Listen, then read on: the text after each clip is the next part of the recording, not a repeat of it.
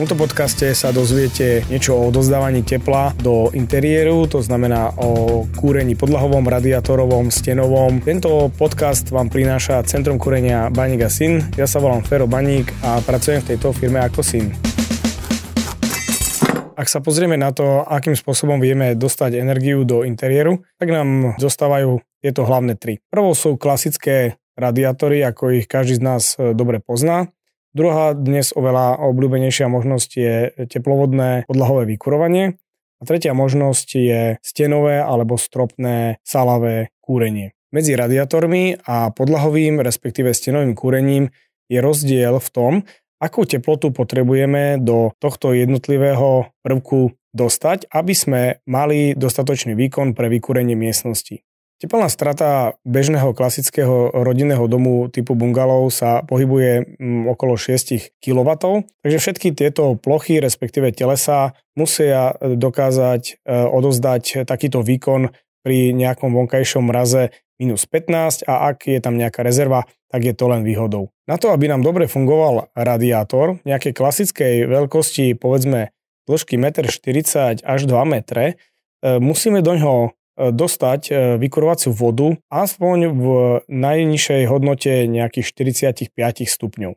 Kdežto pri rovnakej situácii s podlahovým vykurovaním nám stačí do takéto podlahy e, maximálne nejakých 30 stupňov, ak sa nebavíme, že vonku je nejaký extrémny mráz. Tieto dve teploty sú rozdielne a to má vplyv aj na zdroj tepla, keď sa bavíme napríklad aj o plynovom kotli ale oveľa viacej majú vplyv na teplné čerpadlo. Keď máme veľmi malé radiátory, potrebujeme do nich dodávať e, teplotu vykurovacej vody oveľa vyššiu, teda napríklad 60, niekedy až 70 stupňov. V takom prípade, ak to máme pripojené už na dnes moderný kondenzačný kotol, tak takýto kondenzačný kotol nám nekondenzuje, pretože tá teplota, ktorá sa nám vracia z interiéru, je vyššia ako je možnosť kondenzácie spalín. To nám v konečnom dôsledku vplýva na spotrebu zemného plynu, keďže energia, ktorú sme nevyužili, nám odchádza komínom preč z domu. Pri tepelnom čerpadle a takýchto malých radiátoroch dokonca ani nedokážeme interiér vykúriť, pretože štandardné klasické tepelné čerpadlo má výstupnú teplotu na úrovni maximálne 55 stupňov. Takže ak my potrebujeme pri minus 17 alebo minus 20 dodávať do radiátora 70 stupňov, s teplným čerpadlom vzduch voda, alebo aj voda, voda, alebo zem voda, je to problém. Na to sa musí myslieť pri návrhu vykorovacej celej sústavy a takisto aj pri nejakej prípadnej rekonštrukcii, aké radiátory sú tam nainštalované. Technicky nám z toho vyplýva, že použitie radiátorov v novostavbe a v kombinácii s teplným čerpadlom nie je veľmi vhodné. Tepelné čerpadlo je ešte oveľa viac náchylné na vysoké teploty vykurovacej vody. Ak potrebujeme z tepelného čerpadla dostávať štandardne skoro celú zimu nad 45 stupňov, tak sa nám to prejaví skoro jednou tretinou navýšenej ceny za elektrínu. Preto radiátory sú vhodné ako odozdávací prvok pri kotloch, ktoré bežia na veľa vyššie teploty, čiže napríklad pri kotloch na drevo, drevené peletky, a ak je už nutné ich použiť s kotlom na zemný plyn, prípadne s teplným čerpadlom, tak je dobré a ak ich ešte nemáte a musíte ich zakúpiť, ich nainštalovať úplne čo najväčšie. Takže priestorovo, aký veľký sa vám zmestí pod okno na stenu, tak taký veľký je aj dobre použiť. Čím tento radiátor je väčší, tým nižšiu teplotu vykurovacej vody do ňoho musíme poslať, aby sme dokázali priestor vykúriť. Oveľa lepšou verziou v novostavbe alebo prípadne aj pri rekonštrukcii, ak vás to výška pustí, je urobiť teplovodné podlahové vykurovanie.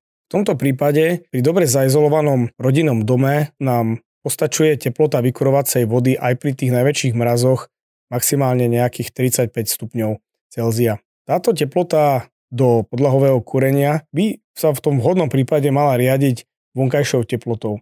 Keďže ten nábeh a aj vypnutie, ten dobeh e, podlahovky je oveľa dlhší ako u radiátora, tak v prechodnom období, keď v noci máte e, povedzme plus 5 stupňov, ale cez deň je v jari už aj plus 20, je lepšie, ak e, priamo zdroj tepla reaguje na zvýšenie vonkajšej teploty.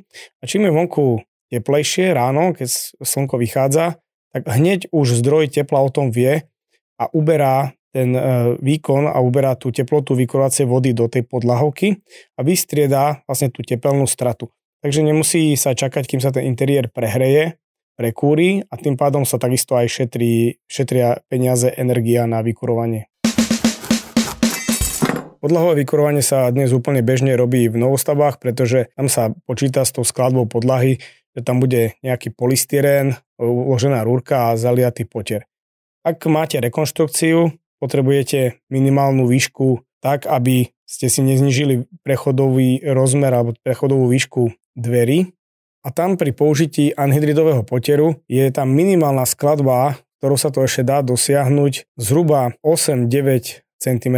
Ak máte teda od vrchu pochôdznej časti, teda podlahy, dlažby alebo plávajúcej podlahy po to, čo máte vybraté, ten základový betón, aspoň 8 cm, tak tam je ešte šanca, že sa tam dá urobiť e, teplovodné podlahové vykurovanie. Alternatívou k takémuto podlahovému vykurovaniu, ak nie je možné ho zrealizovať, alebo ak aj tá plocha nie je dostatočná, že máte napríklad obývačku s vysokou svetlou výškou, je možné urobiť ešte aj stenové, prípadne stropné vykurovanie. Toto stenové a stropné sa dá potom kombinovať aj so stenovým a stropným chladením, o čom si povieme v samostatnom podcaste, kde sa budeme venovať chladeniu stavieb a rodinných domov.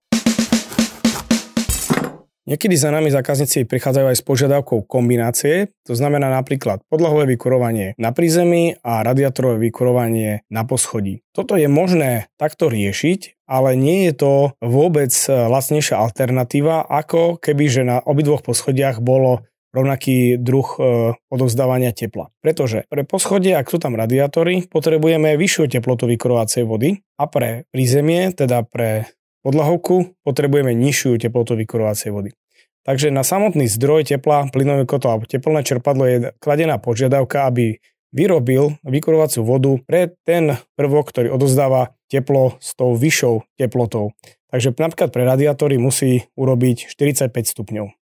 Kdežto pre tú podlahovku v tom istom čase potrebujeme napríklad 28 stupňov. Takže táto podlahové kúrenie musí mať zmiešavaciu čerpadlovú skupinu, ktorá namieša spiatočku do tohto prívodu a z týchto 45 stupňov nám vyrobí aktuálne 28. Týmto sa trošku skomplikuje technická miestnosť, čo by nebol ako technický problém, to nie je. A je to skôr investičná záležitosť, pretože musíme mať ďalšie prvky, ktoré nám to zbytočne predražujú. Takže častokrát takáto verzia cenovej ponuky, kde sú na poschodí radiátory, je aj o 1000 eur drahšia ako verzia, kde by bolo podlahové vykurovanie na poschodí a na prízemí. V novostavbe, kde sa realizuje schodište a dá sa počítať s touto výškou podlahy aj na poschodí, nie je absolútne žiadny dôvod tam dávať len radiátory. Ak chcete mať napríklad niektorú izbu na poschodí chladnejšiu, viete to vyriešiť jednoduchým ubratím alebo zaškrtením prietoku rozdeľovači podlahového kúrenia.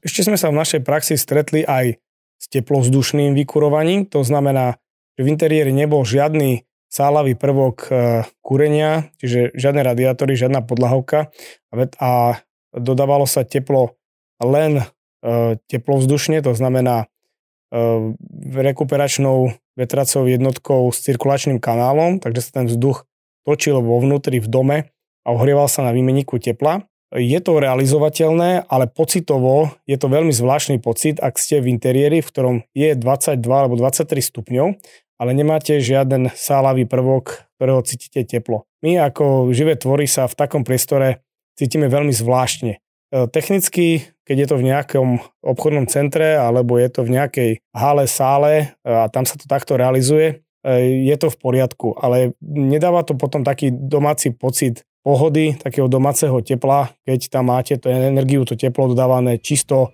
prietokom vzduchu. Takže z týchto porovnaní je úplne najideálnejšie a v dnešnej dobe už asi aj cenovo najpriateľnejšie, ak sa zrealizuje teplovodné podlahové vykurovanie. V tomto podcaste sme si prešli odozdávanie tepla, teda radiátory, podlahové, stenové vykurovanie. Ja sa na vás teším v najbližšom podcaste, v ktorom sa budeme venovať energii zo slnka.